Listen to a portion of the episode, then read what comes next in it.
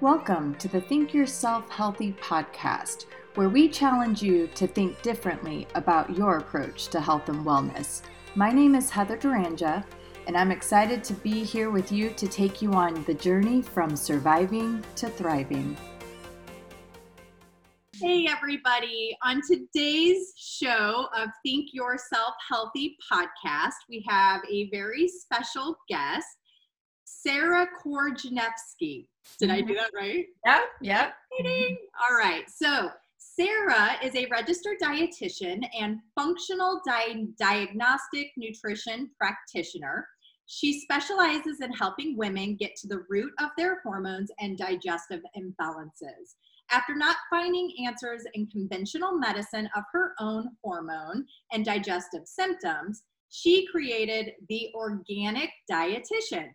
Now she and her team help other busy women investigate their own top health complaints and find health freedom naturally. What a beautiful mission. I absolutely love it and feel so aligned with it. So, um, we're both registered dietitians. So Mm-hmm. historically, we didn't really have a lot of uh, training when it comes to, um, I guess, like, how do I say this? We didn't really in our pre- like in our education, we learned about digestion, we learned about hormones, but we didn't really we weren't really taught necessarily that these were the root of a lot of problems that were being misdiagnosed um, and mis mistreated. Correct? Yeah, I think a lot of people always think of us as like the food people. Yes. you know, hey, you're just going to put me on a diet, Right. you know, that kind of thing. Yes. But I think people don't really realize all that we do have to learn about the human body. I mean, the human body is so complex. I mean, we still don't even know everything about it, right? Um, so it takes a lot of kind of science background to really understand all these processes. But yeah, at the end of the day, we don't really learn, just like conventional doctors don't really learn how to address the root causes, you know, of people's symptoms or health issues. You know, we kind of don't necessarily learn the root causes, you know, either. Right.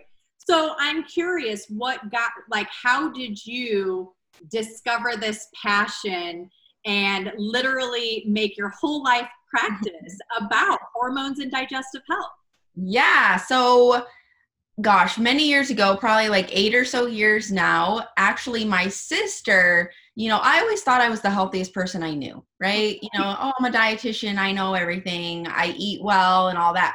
But I was still eating really ultimately a lot of processed foods. Mhm. You know, I was trying to buy like fat free things. And, you know, hey, Sh- Splenda was like a daily thing, you know, all of those things um, and my sister actually turned me on to a food blogger who was basically promoting real food Okay. you know and she was just like okay processed food chemicals let's just try to eat more natural things like all that and i was like wow like how did i not really know this? Right. this like i didn't even need to know research. I'm like this just makes sense. Right. and so i actually just the first thing i ever started to do was eat more real food. Okay. you know i cut out the artificial sweeteners and the low fat stuff. I was like no fat is good. Give me the good fat you know? And so that was really where i started and i started to then learn more about like organic foods versus conventional foods and that's really kind of where the organic dietitian was born was just learning a little bit more about the food piece but then the more that i started to learn about it and then the more kind of people that I started to follow online and more kind of research that I was looking at, I then started to realize, like, symptom wise, I was like, hmm, I think I have symptoms. Mhm. Like, I never really kind of put two and two together. You know, like I would eat and I would get bloated, and I was like, oh, I'm just digesting, you know, like stuff like that. Right. Um, I was actually on birth control for a long time. So I, even if I had period problems, I probably didn't know it, right? Because it just was masking it. But I ultimately went on birth control for a lot of acne. Mhm. And so, of course, really that was a symptom. Right. And like I just was like, oh, I'm just going through I'm a, you know, teenager or I'm young, I'm going through, you know, changes, all that stuff. So kind of like brushed it all off. Yeah. But the more that I started to learn, the more I was like, these I think are symptoms of something else. Okay, I want to figure out what that is. Mhm. And so started I went to like my regular doctor who was no help. Mhm. Um, she actually ended up finding that I had a fibroid and I didn't even realize I did. Um, and basically at that point I was like, well, I want to get off birth control. And she didn't support me at all in that decision. She actually kind of made me feel like I was stupid for wanting to go off of it and kind of looked at me. I always say like I was an alien. like, why would you want to do that? Um and was like, "Oh, but research shows that, you know, birth control is the the the solution for fibroids." And I was like, "Well, that makes no sense because I've been on birth control now for like 15 plus years and I still developed a fibroid." You know, and so I was like, no, I want to go off of this. So I kind of fired her essentially and then I tried to find more natural people. I went to a little bit more of a holistic practitioner who, yeah, she didn't like tell me I needed to stay on birth control or anything, but still wasn't really giving me answers. Mhm. Like I felt like she was still like trying to give me more band-aid solutions and things. Um, and then I was like, okay, I'm gonna go to a naturopath. This is gonna be it. This is gonna be my answer naturopaths they all they do is like root cause stuff and some of them do i don't want to knock them um but basically like i ended up going there saying hey no i want you to do this and this and this so i was like well why am i asking you to do things for me when you i'm going to you because you're supposed to be the expert in this. And so like i still just felt like i wasn't really getting anywhere. So i was like all right forget it. So luckily at the time just being in the health space already and having kind of the dietetics degree i started to look at more functional programs. Mm-hmm. And i was like okay i need to figure out how to do this myself. Um, and so that's when I found the FDN program, um, which is the Functional Diagnostic Nutrition Program. And I had, you know, known some people that had went through the program and really liked it. And they, you know, were looking a little bit more at like labs and like understanding again more like root cause things. And so I was like, all right, cool. So I went through that, and it was like that just changed my life. Yeah. Because I then started to do more functional tests and started to like I finally did a stool test um, which is the GI map. That's the one that we use in our practice now with all of our clients, and figured out that I had three parasites. I had a worm. Mhm. I had massive dysbiosis or imbalance of bacteria, you know, in the digestive tract. And so then I started to finally work on stuff like that and actually started to see differences, you know, in how I was feeling. Um, and so dug a lot deeper. And so I've done a lot since then, you know, testing wise and not only nutrition, but like the whole lifestyle thing, you know, working on the mind set piece, healing hidden traumas, and, you know, supporting the liver and, you know, switching out, you know, beauty and cleaning products and all that stuff. So it's been a lot in kind of the eight years, but that's where I finally found my answer. And so I was like, you know what? I know a lot of women out there are struggling just like I did, trying to find answers and tired of going to doctors and offering band-aid solutions or not flat out not getting answers. Or even basically, I've had clients who basically were like, I went to my car after I went to my doctor and I cried Mhm. because they basically made me feel stupid. They made me feel like there's nothing wrong with you. Like this is just how it's going to be. Like all that. And I'm like, I have to be part of that solution for them. Yeah. You know, Yeah. because yeah, Well, I think, you know, I, I hate to interrupt you, but I feel it's important that we need to mention this that there's a lot of gaslighting that goes on in our traditional conventional medicine. And so when we are experiencing symptoms and we're going to the doctor desperate for some sort of solution and answer, majority of the time they just say to us like, eh, we can't really find anything wrong, everything's within normal range you know, this is just part of the aging process. Like, this is just what happens. Mhm. And I'm here to call bullshit. Mhm. Bullshit. We do not age that way. Like, Mhm. that's not the natural process. And Mhm. so um, it's important that we validate anyone who has gone to the doctor and had a legitimate complaint, something that fell off, and then they were denied their experience and left even more confused and you know uh, just lost in terms of where do i go from here? I guess i'm just supposed to accept that this is my reality and fate. And for myself um, similar to you my functional um, journey started in 2011 and so back in this time um, all of my colleagues and friends and mentors when I started changing my approach, they started looking at me like I was fucking crazy. What do you mm-hmm. mean you're telling people to eat fat? Are you kidding me? Like, what do you mean talking about Splenda in a non-favorable way? You know, and I start and I I was scared. It was really frightening because I was so passionate from what I had experienced personally. I couldn't remain quiet anymore. I had to speak up. And so it's really exciting to meet other dietitians like you whom have been on a similar journey and have faced a lot of um, what's just not being embraced by our mm-hmm. profession, you know, mm-hmm. um, and really having the courage to step out there and say, I'm going to go ahead and go with my intuition on this. And my intuition says something's missing. So for me specifically in 2011, I um, was going through a master's program, had finished, I was going, no, actually 2011, I was finishing up internship. I was doing a full-time master's program, single mom, working full-time as well as bartending nights and weekends. I was spread super thin and I ended up getting diagnosed with cervical cancer. And so when I got this diagnosis, I was infuriated. I was like, what do you mean I have cancer? Like, I've got the nutrition down, I have the exercise down. How can this happen to me? I was almost embarrassed, right? Like, I don't know what to do with this.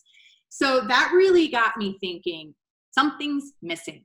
There's a missing piece to this. And that's when I really started diving into research around gut health, caffeine, sleep, stress management, mindset, you know, neuro pathways, and understanding how all of these things are intercorrelated, how they work, and how they either you know put us in a position where we're fighting disease or we're embracing disease and it was a life changing life changing, a professional changing moment for me because I knew then I had I had to. Like it was my responsibility to inform others of how we can start getting to the root problem.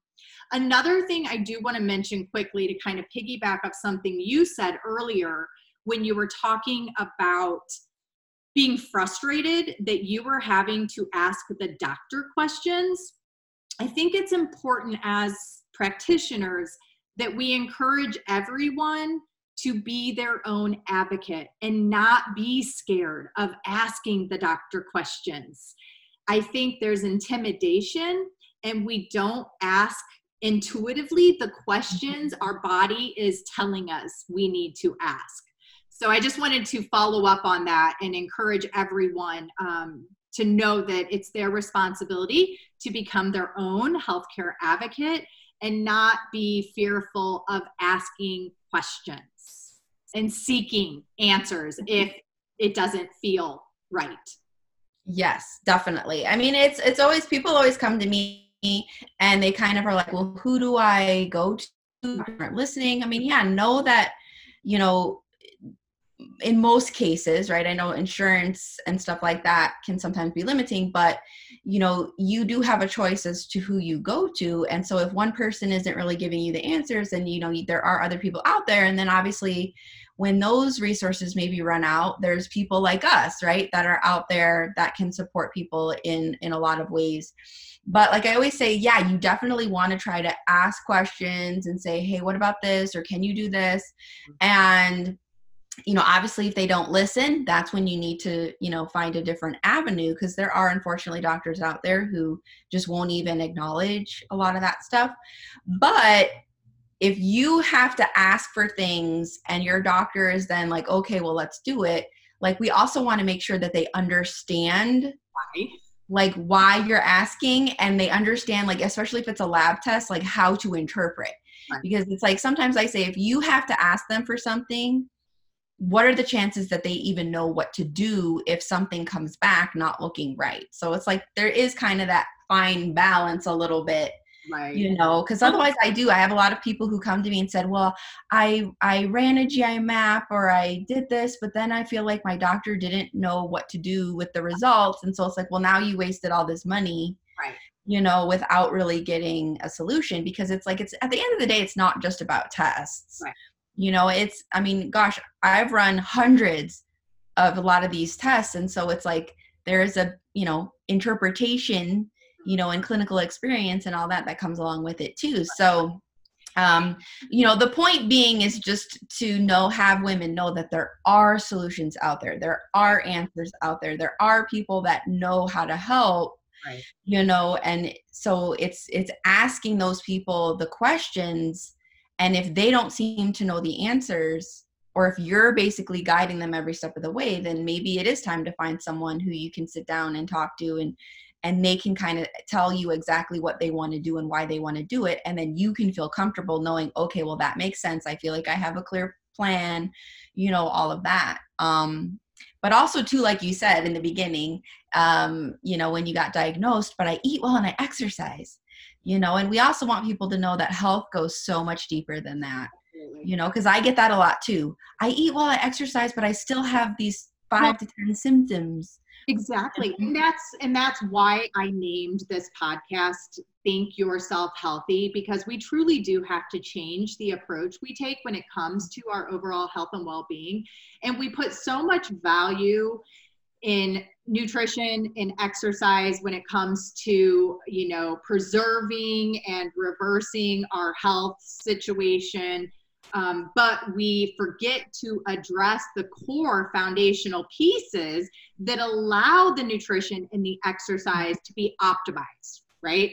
Mm-hmm. And so no matter what, if you, you know, it doesn't matter how well you eat, if you're having um, really poor stress management and you're constantly releasing cortisol into the bloodstream, your body is never going to be in a rest and digest favorable place. Mm-hmm Therefore, over time, you are going to start um, developing significant digestive symptoms and distress. Yeah. And you're never going to be able to get to the bottom of it because you keep putting all these healthy foods and supplements in and they're not correcting the symptoms. And it's because it's starting here in the mind. And so, um, so yeah, this is obviously a very, very passionate um, topic for me back, uh, you know, in 2011 is when my functional um, approach started. And I am so grateful for having that intersection. You know, if it weren't for being diagnosed with the cervical cancer, I would have never understood how having an autoimmune disease allowed for my immune system to be compromised and for something like HPV virus to be in a position where it was more favorable to turn into cancer mm-hmm. and how lack of sleep poor digestive health stress management um, inflammation all of that played a role in allowing that to cultivate and get to that point yeah. so so with all that being said i have some really um, big topics that I want to discuss with you because personally, I feel this is an area that we really need to do a lot of education in order to support females moving forward. So, a couple things I, I want to talk about estrogen dominance, and I also want to talk about birth control. These two things and how birth control and estrogen dominance are related, and, and mm-hmm. that. Mm-hmm. Um, because I, I mean, we see that on average, I think that 10 or 11 is the age that girls start getting prescribed birth control pill and taking that as the norm for having cramps, for having acne, for, you know, um, usually it's cramps and acne i feel like are the two biggest yeah. reasons that birth control gets uh, prescribed but i'm going to let you take this over and kind of talk to us about estrogen dominance and then we can go into um, the birth control stuff yeah, you know, I definitely I've got clients who are like pretty much as soon as I started my period, they put me on birth control. And it's like, well, as soon as you start your period, it's not necessarily going to be perfect right off the bat, no matter what, right? You kind of, it can take sometimes a year mm-hmm. to kind of regulate your cycle once you first get it. And if then that's not happening, then yeah, let's maybe try to look at some more natural approaches instead of just throwing people on birth control. I know that was the case for me. I was, you know, gosh, I remember when I first got my period, I remember having super huge clots. I mean, they were massive. I remember one time laying like you know curled up in a ball on the floor because like period cramps are so bad you know um well, but anyway I, so I was the girl who had to get picked up from school because I was literally lying in the stall in the bathroom of school, doubled over in so much pain. And I have to mention, I am fortunate because I did suffer significantly from symptoms with um, my period. Luckily, I never did have to deal with the like the cystic acne or any of those mm-hmm. things, but the mm-hmm. cramping and the clotting and the heavy periods, irregularity, all of those were real. But yeah. my mom was super religious. And so birth control went against my mother's religious beliefs. So, fortunately for me, I didn't start taking birth control until after the birth of my first child. And that was a very short lived experience. So yeah. I've been very yeah. fortunate mm-hmm. where yeah. birth control did not consume a, a large part of my life yeah yeah i know i wish i could say the same but um but yeah i mean gosh i remember my mom actually had to come to the school twice mm-hmm. to bring me new pants because i had bled through I, my pants yeah that's super embarrassing yeah. but anyway so yeah i mean i actually eventually kind of that did regulate a little bit like i don't remember having a lot of the clots and a lot of the really um, heaviness and the pain for long but gosh that was many years ago. Um might have blocked it out but um really it was the acne that was a big thing for me and that's kind of what drove me to do the birth control. Mm-hmm. and it actually somewhat helped. Now i actually had acne on not only on my face but all on my back okay. which is the worst because it's like say no bathing suits no tank tops like none of that stuff shopping for like a prom dress is very challenging when you're trying to cover up your back um but so went on the birth control and it did clear up my back but my skin still wasn't like I thought it was going to be perfect. I thought I was going to have the clearest skin ever. It was going to be great, you know, whatever. And that really wasn't the case.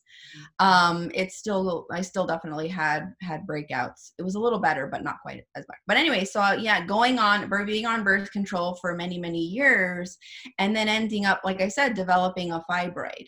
Um, and so kind of looking into that. Oftentimes, fibroids are contributed because of estrogen dominance Mm-hmm. right? And this can be a case where either estrogen is elevated and progesterone is normal, or it can be a case where estrogen is actually normal, but your progesterone is low.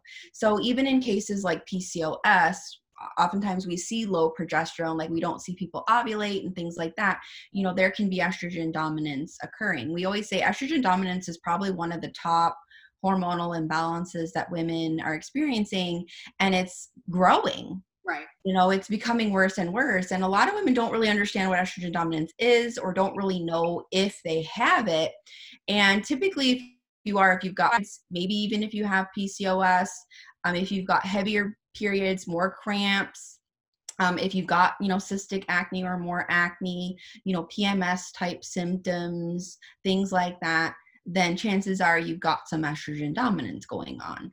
Um, now my doctor obviously told me that, oh, well, birth control is the solution in research for fibroids. And again, that didn't make sense to me. So the more I learned about hormones and hormone pathways and how we make hormones and how we process them and how we detox them and all that, the more I realized that birth control was really actually the fuel to the fire. Mm-hmm. Because essentially, most birth control, you're giving yourself a steady stream of estrogen throughout the month, Mhm. right? You know, hormones are really important. People always kind of say, oh my gosh, my hormones stink because I've got all these symptoms. But when they're in balance, they actually do amazing things. They help clear up your skin, they help you sleep, they help give you better moods, they protect your bones, your heart, your brain, like all these things. Um, but when they're yeah out of whack they can contribute to a lot of symptoms. And so ultimately it's again figuring out if they are out of whack why are they out of whack? Because hormones don't get thrown off for no reason. Right. so there can be a lot of different factors. There's usually more than one root cause. Um, but for me like i was not good at detoxing hormones. Mhm. that's i was struggling with that Okay. and so now I turn my own hormones off Mhm. and give myself a steady stream of synthetic hormones all month long. My body couldn't get rid of all of that. Right. Like it was having trouble eliminating it. Um, and you know, essentially when we look at like at testing and things like that, there are three different phases of estrogen detoxification, right? And so you can have an issue with one, two, or three of them Mm. And I actually did. Two out of the three uh, were messed up for me. Okay. So, you know, giving myself estrogen every day for 15 plus years, it actually created more of an estrogen dominance problem because my body couldn't get rid of all that extra hormone. And so when it can't do that, it can recirculate, reactivate, and now you have, you know, higher amounts. Right. So, you know, we say a lot of, and this is where it, it's, it is frustrating because a lot of practitioners will say here's birth control because it's going to fix things it's going to balance things and i'm like that's a flat out lie. And any doctor that will tell you that i feel like doesn't truly understand hormones. So, um yeah and i've had clients tell me this before like oh i went to my endocrinologist and it it boggled my mind how little they actually understood about hormones. I have to share this because as a practitioner, I think that you will find this relatable in terms of the frustration that I experienced.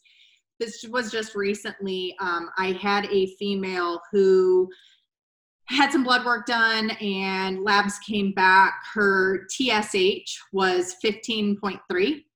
wow Her um, free T4 was a 0.71 and her free T3 was like a point six eight. yeah And so I had encouraged her that she needed to go see an endocrinologist and that she needed to have her medication evaluated and they need to just, they needed to do some additional lab testing. I was very curious about her reverse T3.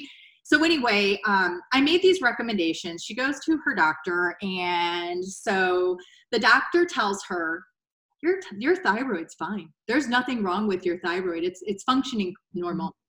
So she comes back to me, and basically she says to me, "I don't, I, I can't trust you." And I'm like, "What?"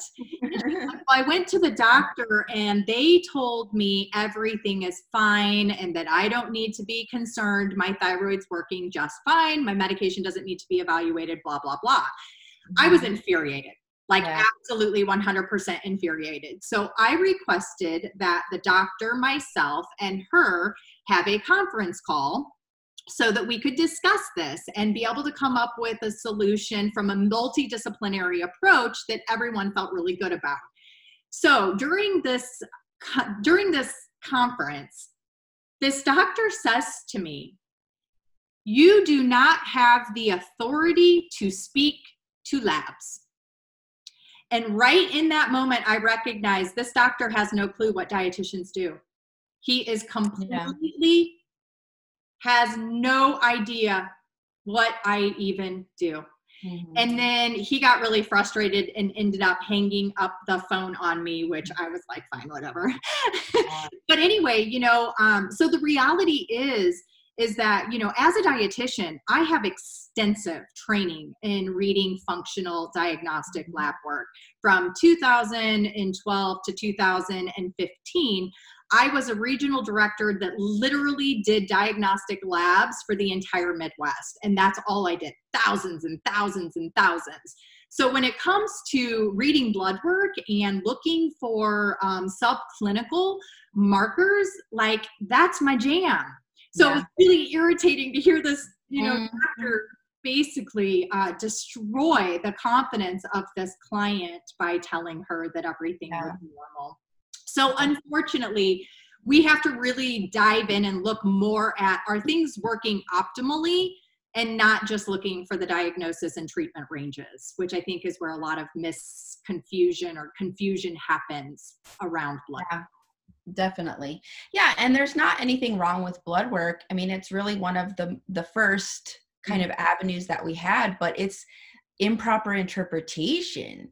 You know, because they're basically just looking in as long as the lab isn't flagging anything as high or low, then it's fine. But it's like, well, who did who what did what how did the lab determine what was normal? You know, they're just taking a bunch of labs of even sick people and being like, oh, it's normal. Right. You know, and it's like, well, do we want to really just feel normal or do we want to feel like our optimal selves? I don't know about you, but I want to feel my optimal self. Absolutely. I'll share another little personal story with you around my own hormonal situation. So, I have IgA nephropathy, it's a kidney disease. And so, with this um, chronic kidney situation, over time, the marrow in my bones have been damaged. And so, um, many years ago, I started developing symptoms of hypothyroidism, and I was like, I knew things were off. And of course, I went to the doctor and we went down this whole pathway, right? So ultimately, I ended up finding a practitioner who understood my situation and wanted to work with me. And so I was able to get them to agree to microdosing me with Armour thyroid medication. And here's why because of my kidney disease and my marrow being damaged, I do not have the ability of making enough T4 in order to be able to convert it to T3 to have adequate supply in my body, right? Well, the reality is this all starts with I actually lack the ability to produce ferritin appropriately in the marrow. And then ferritin is one of those precursors that converts over yeah. into T4. Yeah. Nobody, not one single doctor was able to come up with that root cause. Mm-hmm. I had to do all of the lab testing and, you know, connecting all of the dots myself in order to actually find out where the root cause was actually taking place because I was stumped. I was like, this doesn't make any sense. And so um, ultimately, after discovering that, you know, knowing that I need to be on this micro dose of Armour um, in order to stay in that optimal place. I prefer to have my TH somewhere between 1.5 and 1.8 for optimization, mm-hmm. and it works really well for me. And um, I'm grateful to have found a practitioner who was willing to listen and honor what I felt my body needed. So, yeah. yeah yeah, I mean that's another rabbit hole we can go down, right? Of women with thyroid issues and oh, being oh, misdiagnosed and all that stuff. But again, I always say at the end of the day, if your thyroid is off, what's the reason? Because ultimately, for many people, medication, in you know, like in your case, it's necessary, right, because of underlying conditions, but it's ultimately a band-aid absolutely you know and and then if we don't fix the root cause it just keeps getting worse and worse and then you develop either more symptoms or i have people who just need to keep increasing meds increasing meds increasing meds over time and then eventually maybe even the meds stop helping them feel better. So it's like we always got to you know ask be asking the why right. right? And even birth control okay it's shown to affect the thyroid right? Yeah. in a negative way. So i'm glad that you mentioned birth control because I there's so much I want to talk about. So I want to. I'm curious um, for the listener out there, the mother who grew who grew up. She, you know, just the norm was to get put on birth control right away, have birth control, manage her menstrual cycle through adulthood, and probably is still on some form of birth control now has a daughter who is at that age and they're having to make the decision to put on birth control or to not put on birth control. So, what do you say to that mother who really doesn't know what to do because the norm was birth control? Right. What questions do they start asking? Where where do they how do they start getting curious to know what's the right thing to do? I have a brief interruption to introduce today's podcast sponsor. Green Gorilla CBD is the first USDA certified organic hemp CBD brand whose products are all natural, vegan, and gluten free. Born in Malibu, California, Green Gorilla's products, ranging from balms to capsules to my favorite gummies, promote an optimally healthy and holistic lifestyle. Every product is rigorously lab tested to ensure each batch is free of common toxins and pesticides found in other CBD products. To explore the only truly clean CBD supplier, head over to ilovegreengorilla.com and use Heather20 for 20% off your next order. Make sure to check them out. Yeah. Well, I do have a couple of resources on my website of like I posted, I kind of wrote a story about like the the five things I wish I knew before going on birth control just to like let people know. Mm-hmm. Um I would say too, are you going on it just for symptom management? Mm-hmm. You know, I in some cases, right? Of course, everyone's going to be different. Everyone needs to make the choice that's best for them, you know, because I know there are some people out there who truly just have awful, awful, awful symptoms, you know, and they maybe really do need birth control to help with that. But for the general population, right, if we're just using it to manage certain symptoms, then that's, in my mind, we need to do digging to make sure that you know what the possible consequences are for being on that. Because doctors, honestly, probably don't even know what the risk factors are.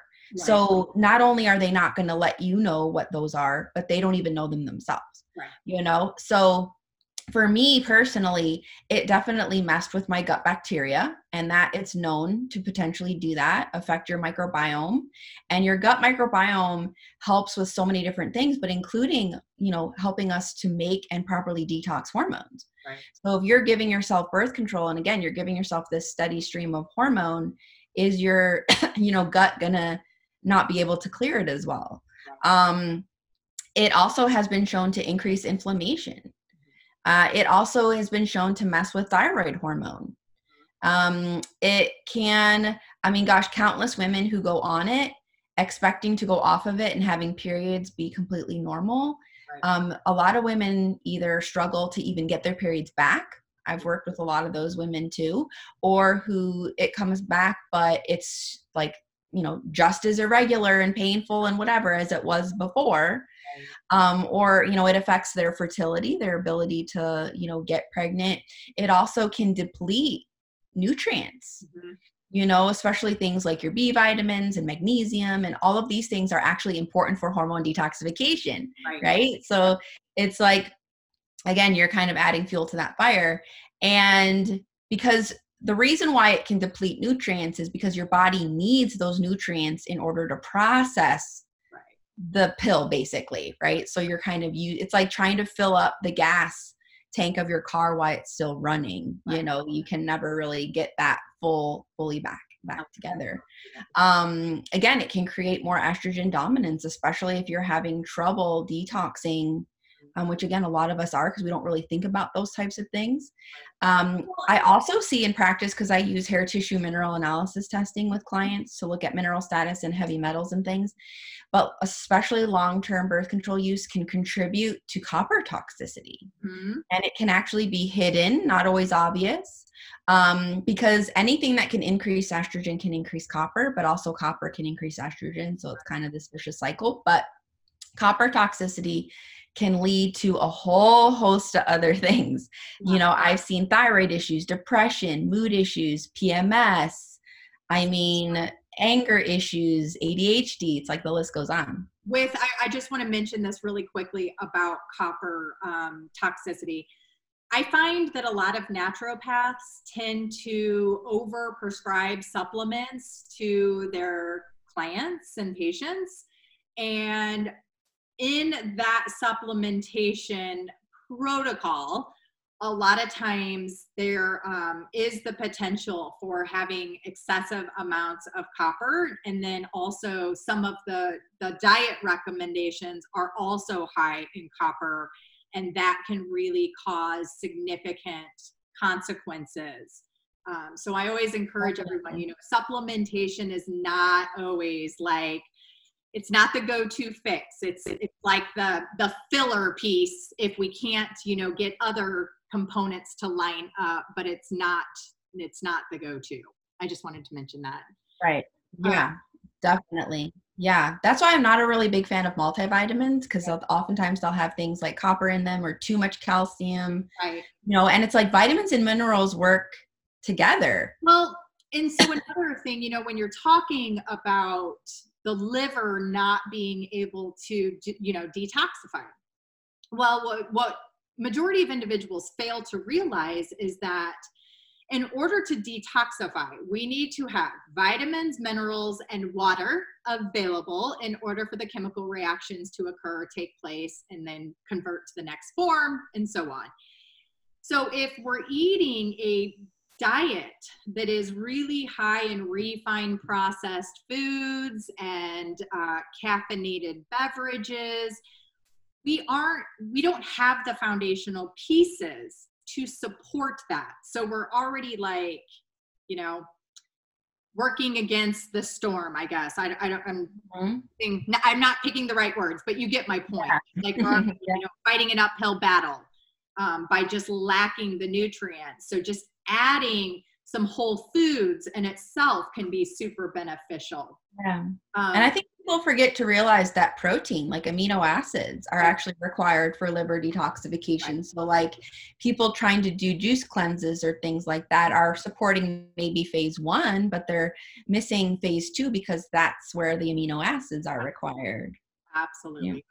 There are so many fads that I just wish would like, you know, go away one day, one day. Yeah. Yeah. Um, so i want to i want to talk to you about back i want to go back to the estrogen dominance because not only women suffer from estrogen dominance but men do as well. And i think that that's something that isn't talked enough about. And for men some of the symptoms can be extremely embarrassing and in challenge like challenging for them. So they don't feel comfortable talking about it with their peers or talking about it with their spouse or partner or much less their um, medical professional. So we do need to kind of normalize and make it more of you know uh, a thing that yes men suffer estrogen dominance um, as well as women. But let's talk about what are some of the environmental components that contribute to estrogen dominance yeah. Um, you know, I mean, unfortunately, it's just the downside of our modern day society, but we are exposed to many more chemicals now than we ever have been. I mean, there's like over 80,000 chemicals just registered for use in the US alone. And the vast majority of them go untested because there are really no laws or regulation as to what they need to do in order to ensure their safety. So a lot of it is basically like, hey, did you test this? Okay, cool. It's safe. All right, great. Let's put it out there. You know, and so we don't know that that has ever truly happened. So a lot of the chemicals out there are obviously synthetic. Our bodies don't recognize them. And so they can act as endocrine disruptors. So basically, acting like the key going into the lock and opening up that mechanism, just like our hormones do. And so then that can also contribute to things like estrogen dominance and hormones being out of whack. And then it can also obviously affect and overburden your liver. So now your liver is not detox those hormones well and then that can contribute to estrogen dominance you know things like that. And this can be in anything from even just i mean us i always say us just sitting here breathing right now we're probably breathing in some sort of chemical. Um you know we can't avoid them a hundred percent. You don't try because you're going to stress yourself out. But you know we want to try to minimize our exposure the best we can. So i always say number one is to look at your water you know, because that's probably the thing you're exposing yourself to the most on a daily basis because you're drinking it, you're cooking with it, you're showering with it, you're brushing your teeth with it, washing your face with it. And just because it's coming from the tap doesn't mean it's safe, right? Yeah, there are probably water processing plants in your city, I, but there I, again, very little regulation. Right. I encourage everyone, if you're curious, go to epa.gov and type in your zip code and um, print out a report that shows you what kind of toxic properties are in your tap water. It's pretty frightening um, to actually, you know, read these reports, see what we are being exposed to. And, you know, I think one thing that we forget about, majority of the population is utilizing pharmaceuticals and they are urinating some of the toxins from these you know pharmaceutical medications into the water system and then these things aren't being filtered out of our actual supply. And so yeah. we are taking them in and they can be potentially um, damaging. So i encourage everyone always check out epa.gov and check out what your um, local water tap looks like. So i'm a big promoter of you know filtered water using some sort of filtered system in order to uh, help remove some of those impurities. Yeah. And remember all the women on birth control. So we're peeing hormones into the water and now we're drinking it. So even if we're not taking birth control directly, like if you're drinking tap water, you're probably getting some. Yeah. And I always say it's unfortunate because this isn't an instance where, oh, well, I have a fridge filter. Right you know uh, because eh, you know it's hard to say exactly what filter to get because you want to make sure you're filtering out what is specifically in your water and everyone's going to be a little bit different yeah. But it does take a little bit of an investment to get a really good filter but it's probably one of the number one best things that you can do because again of how much you're being exposed to it and how many things can be in the water.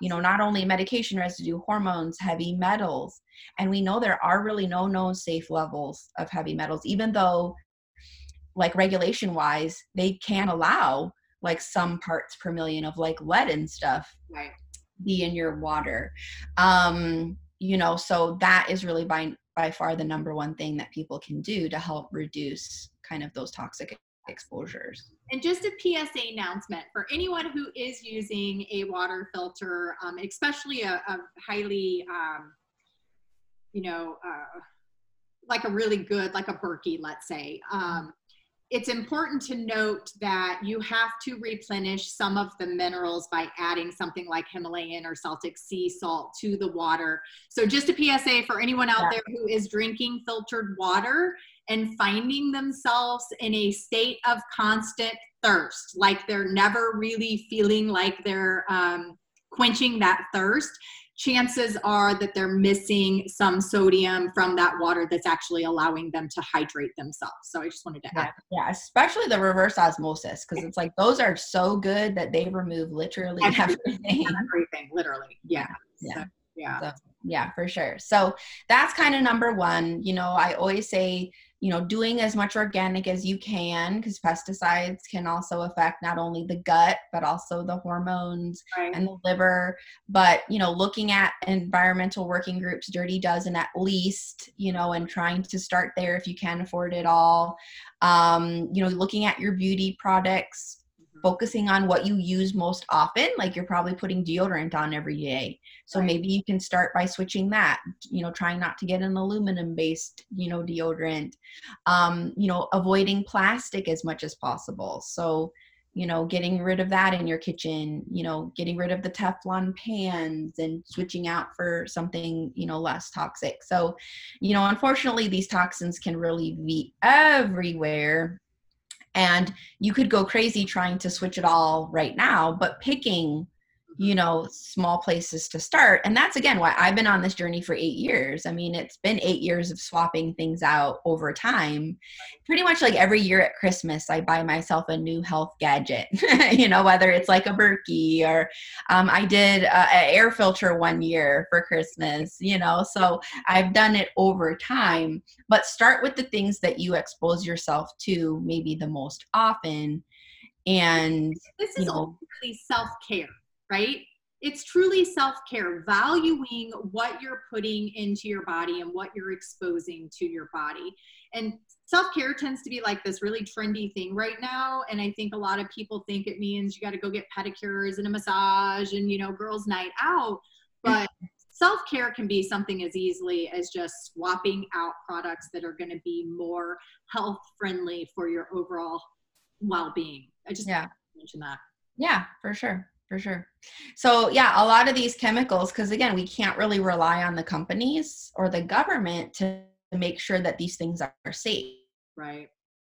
So we in that way and you know because again there's a lot of greenwashing and stuff that happens where basically they it's a lot of marketing jargon of like oh this is great and this is great and and then when you really look at the ingredients it's actually really full of crappy stuff because there are no real regulations right. on this stuff yeah. so you know really having to kind of be that good consumer and look at you know and educate yourself on that type of stuff I know we don't have a ton of time.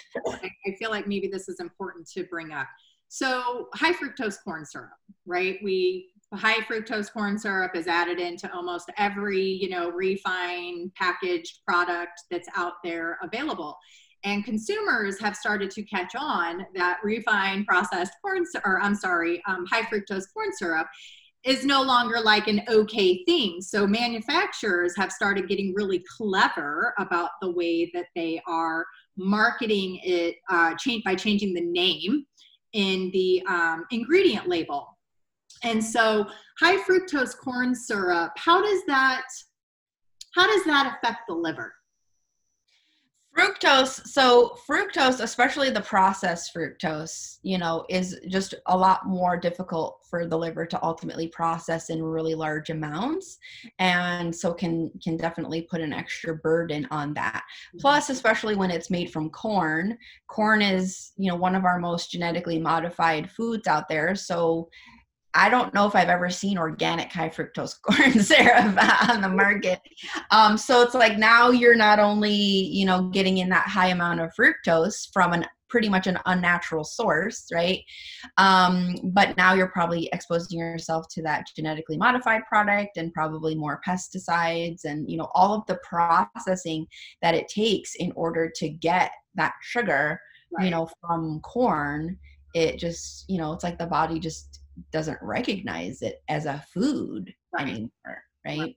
Yeah. So it gives it really gives the audience a lot to think about in terms of all of the the areas that there is room for improvement by just swapping out a product where it doesn't feel, you know, it doesn't necessarily feel like you're having to make a lot of effort maybe you have to spend a little bit more money and budget like you said you know each christmas purchase one new piece to add to your collection.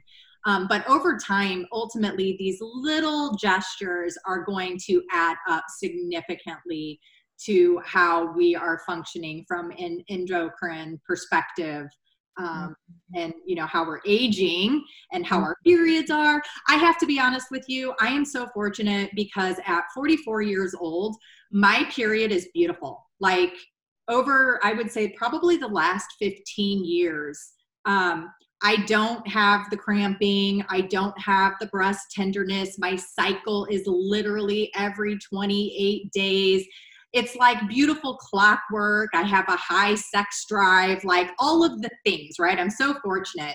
Mm-hmm. And um and when I talk to all of my friends, they're like it's so not relatable my experience of having a menstrual cycle versus the rest of the world. I'm like, wow, you know, I I forgot how horrible those things are. But I will mention that like around Christmas time, my family came to visit. And so we were going out and eating a lot more. I was having like dairy and um, wheat that I have intolerances to, significant allergies actually. And um, I was drinking alcohol. And so I was taking in a lot of things that were contributing to, uh, you know, slowing down the liver. And then the following month, when I had my period, I did recognize like a little breast tenderness um, or a little clotting with my period. And I was like, oh, okay, wow, that's impressive you know that just a 30 day cycle so i always encourage women you know by cleaning up your habits you can start experiencing benefits pretty quickly. You can have a pretty quick turnaround. Yeah and if if you know sometimes it can take you know up to three cycles just because that's how long it takes to mature an egg. So like if someone doesn't notice anything right away you know not giving up. Right. But you know i also find that sometimes a lot of women have this kind of all or nothing mentality where it's like either i have to do all the things and change everything now or it's eh, i'm not there's eh, you know point. Right and it's kind of how you said like it's okay to do it step by step. It's okay to change one thing at a time. And that one thing may not be the direct fix, and you're not going to like have amazing periods that next month. But the more you can do it and the more you can add stuff up over time, then you're, you know, likely to to see more benefits. And you know, I think a lot of women get into that whole frustration. Frustration is probably one of the top words I hear when talking to women, you know? And mm-hmm. it's like, but that's why we're here right. to help you kind of navigate that stuff. So don't feel like if if you've been trying a lot of this stuff on your own for a while and yeah maybe you've made some good headway but you're still experiencing things then it's like yeah it's time to dig deeper. And that's really where investing and working with someone to help you with that is going to be so valuable because you're going to you know get a lot more benefit in a short amount of time versus trying to spend the next five ten years searching the internet trying to figure out how to you know fix this stuff. Right. I always say if your car broke down are you going to take it to mechanic or are you going to go online and try to figure it out yourself right? But like this is the human body. This is your body. Oh. like you can get a new car. Right. you you can fix you can get a new transmission and put it in right. but like this is your body. You can't it's very hard to get new parts. And you know right? You're living in yourself every single day so i get it it can be scary and it can sometimes you know be a bit of an investment but this is you this is your body you only get one you know i always say you only get one life you can't get time back you know so it's like why keep down that road of frustration? Right well, and you know, speaking to the the female population specifically, right? Like the biggest objective for women is that we want to slow down the aging process. We want to be as youthful and vital as long yeah. as possible.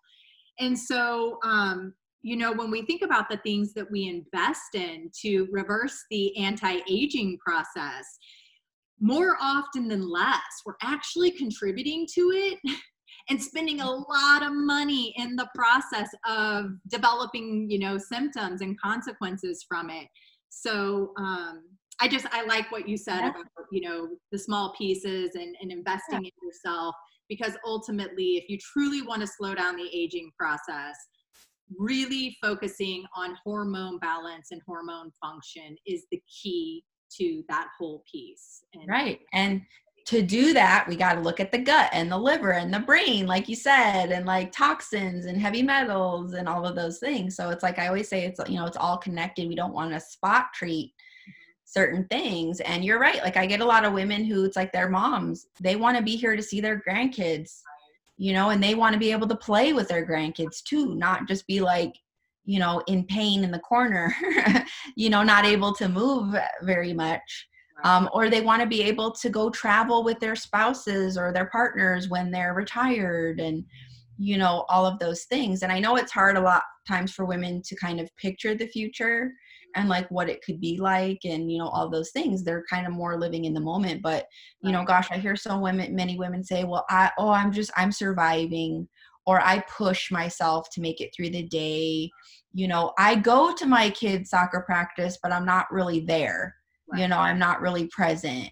So or like my kids want to go out and play and i say oh can we just do something inside? You know so they say no to things or they you know they're not like you said as as intimate maybe even with their partners because they just feel like crap and so all of those things and it's like it doesn't have to be that way. And i just like want women to know that you deserve so much more than just to survive you Oh, know So beautiful. Yeah. I could not agree with that more. yeah You are an absolute, just beautiful soul. I am so grateful for you um, following your intuition and being able to break outside of the mold and embrace the functional diagnostic practice.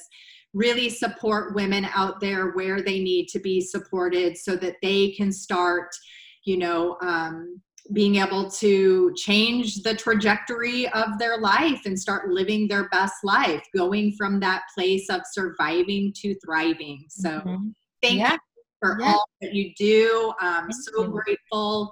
So, tell the audience where can we find you? What do you got going on?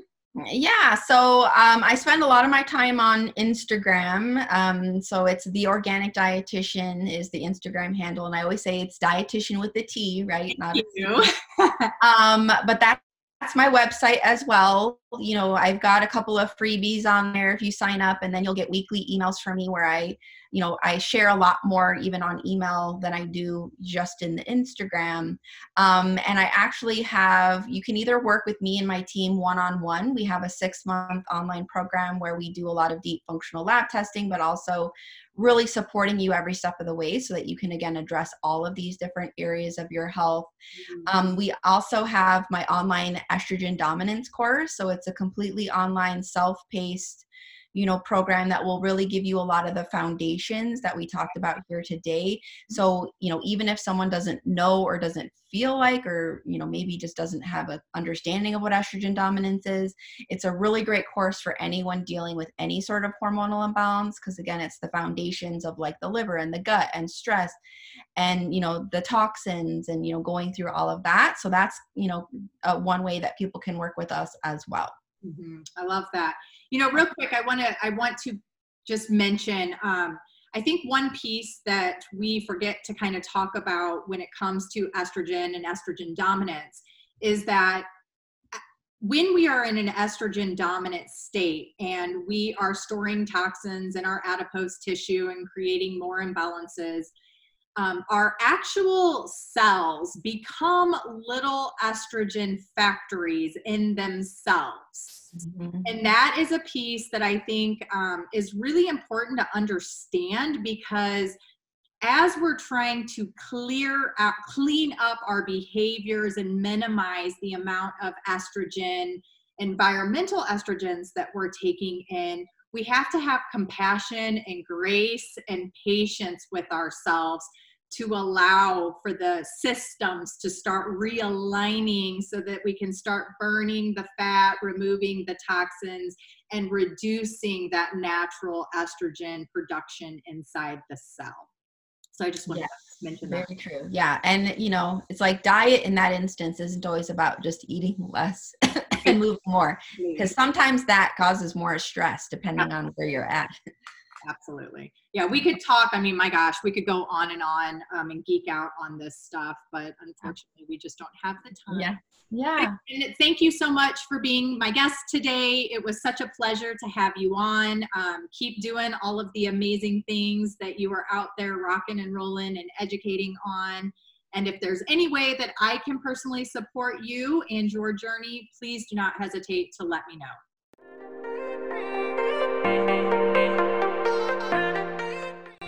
Thanks for joining us on the Think Yourself Healthy podcast. Make sure you leave a review and let me know what you think. I love reading your feedback.